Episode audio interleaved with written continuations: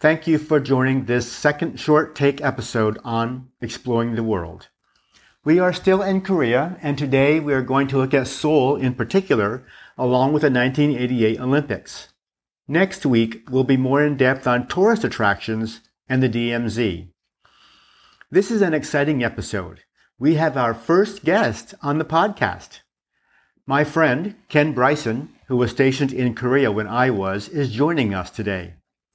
I hope you will enjoy hearing from others' perspectives and experience integrated into the journey. I'm working to get more guests on the regular episodes as well. Seoul is a fascinating city. Today, it is not in the top ten in the population, however, it has been in the top three in the past.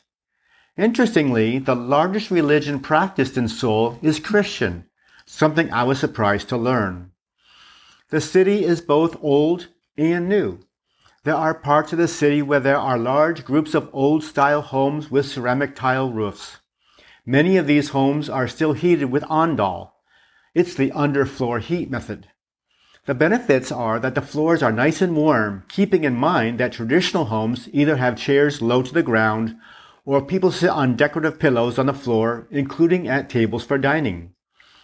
The negative side is that they take a long time to heat up and can be dangerous.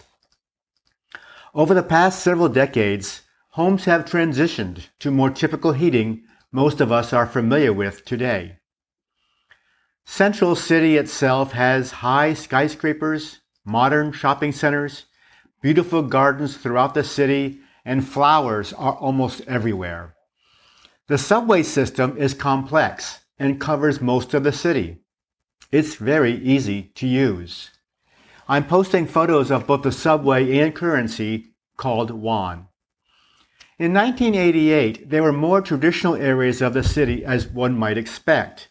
Having been there recently in twenty nineteen, twenty seventeen, we see companies like L G, Samsung, and Hyundai, and the city and country has become not only more prosperous, it's become an economic powerhouse, as I'm sure you know. There are so many tourist attractions in Seoul, from the gates which were used as entrances to the city, to museums of both art and history. There's Seoul Tower and many amazing palaces. Perhaps one of my favorite areas of Seoul is the Bukchan v- v- Hanok Village. That showcases traditional architecture and restaurants. The picture of my huge lunch that I had on my birthday is in the episode pictures. It is important to go to the Museum of Korean History. I admit that I didn't know a lot about the history of Korea and the Japanese occupation. Learning was both eye-opening and brought up visual feelings, even though I didn't experience it and learned about it for the first time. On Korea Liberation Day, August fifteenth, the museums are packed with schoolchildren and citizens. It's a typical destination for Korean citizens to visit on that day, in a similar way that Americans visit the National Archives. And remember, next week we're going to focus on more tourist attractions in detail. While talking about Korean children, this is one of the first obver- observations that I made. Growing up in America and in a homogeneous white town, I knew I didn't look like others. Seeing children playing, going to school, and living in their culture made me wonder and think about how different that is. Some children looked like pictures of me as a youngster. It was indeed interesting to observe. The picture of the girl painting a building that is posted is one that I took and won a prize for in the Air Force photography contest. I loved seeing the children around Seoul and everywhere I went in Korea. Children playing, showing incredible camaraderie, walking to school in their uniforms, or just being out with Oma and Appa or Mom and Dad. My Korean Hangul skills have waned over the years, so forgive my weak pronunciation. Of course, many tourists flock to the shopping areas. Whether it's Itaewon, Myeongdong, Namde Mun Gate, or Gwanghwamun Gate, there is something for everyone. Shopping in the Latte or Galleria has anything you want to shop for in an environment that rivals any in the world. Shopping at Myeongdong or Itaewon has store shops, street shopping, and restaurants on bustling streets. The gates have more open-air shopping with hundreds of proprietary shops that can sell almost anything you imagine. It's incredibly fun in each of the areas and a chance to experience the world of Seoul and Korea. Ken is not only one of the most talented artists I know, he is a photographer extraordinaire. We'll have some of his shots along the way. My first question for Ken is, what is the most interesting thing you photographed in Seoul? I've had the opportunity to take photographs in multiple places around the world, and I love photography. And I always get that question of, you know, what was the most interesting thing that you saw or photographed or experienced? And it's it's hard to put uh, it's hard to put a finger on. But I will tell you that in Korea, what was most interesting when I went out on my camera in hand and looked through the viewfinder was to take still images of a culture and a place and the common things to those that live there that seemed wondrous and uncommon to me. And to me, that is that is what international travel is all about. Getting out of your comfort zone and seeing how other people live and how that culture is different than your own. And the end result being your appreciation of both their culture and love of yours. Thank you, Ken. Capturing Korea and Seoul in particular on film is great fun, creating memories that we get to share, and I thank you for sharing them here. Even that there are nearly two million more people than New York City, it's easy to get around Seoul. Subways can be crowded, and shopping districts are full of people from all over the world, and that's part of the unique experience that you'll see in Seoul. Just during busy periods, the subway can be very crowded, and not more so than I've experienced anywhere else. They can be nose to nose. When I travel, seeing a sea of people in markets and popular local areas is quite amazing. It's bustling with activity and excitement. While it's the norm in places like Seoul, it's also very manageable. Bring a little patience, and most of all, your sense of adventure. While I like tourist attractions, I like to explore the real parts of a country of where local people live, work, and play. I was stationed at Osan Air Base during the nineteen eighty-eight Seoul Olympics and Paralympics. What a time to be there. In fact, a group of us decided at the last minute to go try to see some events, and we got some in, we got into some of the most popular venues like swimming and track and field.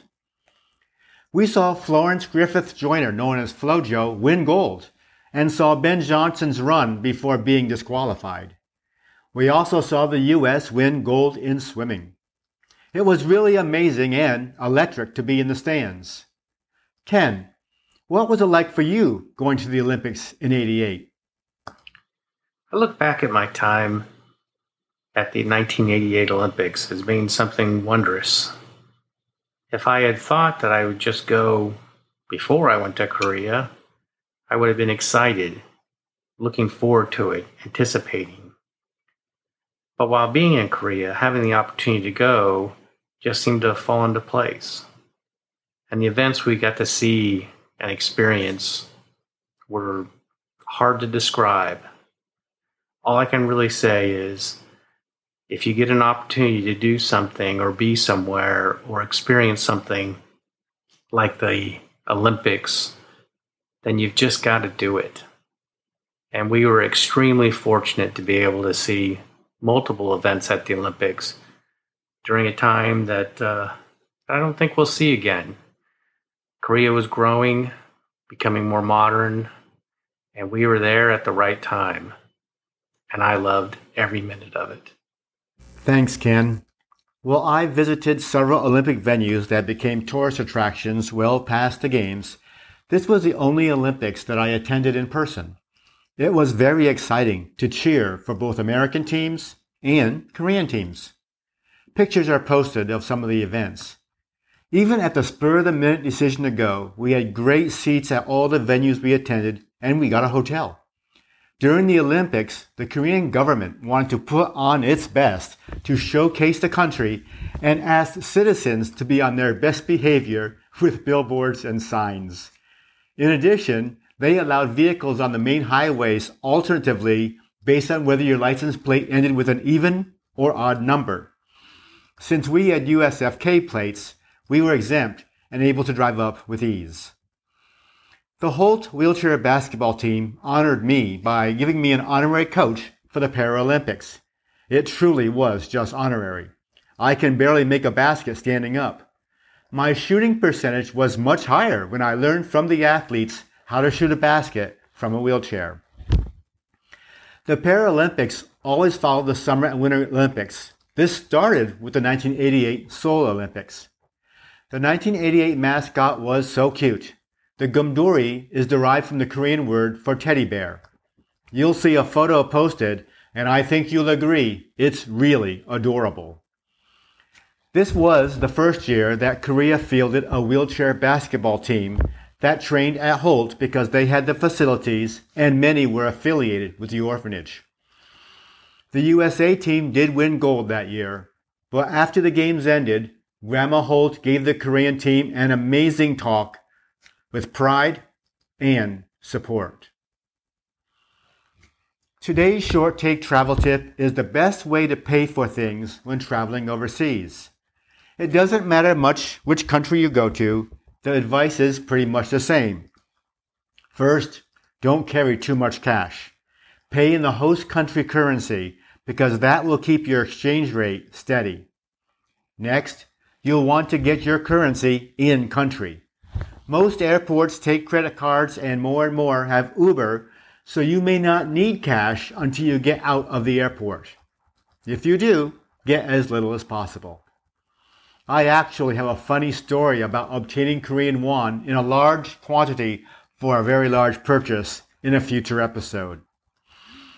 If you have a fee-free credit card for international use, of course, use those. You'll get a better exchange rate. Same for getting local currency. Use your debit card, but look for it at a national bank, not an international bank. The exchange rate will be far better. Remember to let your credit card and debit card holder know you're traveling.